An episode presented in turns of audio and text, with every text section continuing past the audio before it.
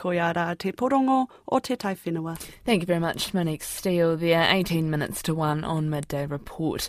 Today is the official start of the Pacific Islands Forum in the Cook Islands, the largest annual gathering of Pacific Island leaders, including New Zealand and Australia. The theme is Our Voices, Our Choices, Our Pacific Way. Our Pacific correspondent Eleisha, Eleisha Foon is in Rarotonga. Tina, koe, what does this week entail? Kia ora, Charlotte. Well, the Leaders Summit runs from today, which is Monday in the Cook Islands, until Friday. So most of it's being held in Rarotonga. However, leaders will travel to the beautiful island of Aitutaki for a leaders retreat on Thursday.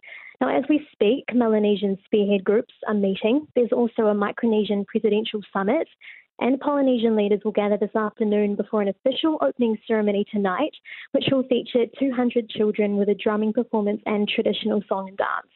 We can expect high level talks on security, climate change in regards to uh, climate financing with loss and damages. There are calls for a fossil free Pacific, a possible pause or moratorium on seabed mining, and even the Gaza Israel conflict will be discussed uh, after the majority of Pacific states voted against a UN resolution for a humanitarian ceasefire. Now, social and economic development, of course, are at the top of the regional agenda, and also New Zealand and Australia are being urged to prioritise visa free travel for Pacific states. And so, which leaders are attending? From New Zealand, there'll be National's Foreign Affairs Minister, uh, Drew Brownlee, and the former Deputy Prime Minister under Labour, Carmel Sepuloni.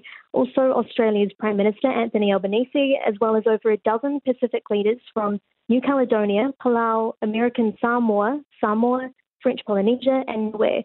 The leaders from the Solomon Islands, Vanuatu, and Papua New Guinea are not attending, but we've been told each nation would still be represented by high level delegations.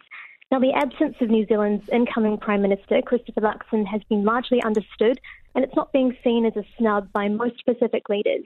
I spoke with Tepaeru Herman, the Cook Islands Foreign Affairs Minister, and she said she understands the importance for New Zealand to get its own house in order with forming a coalition government.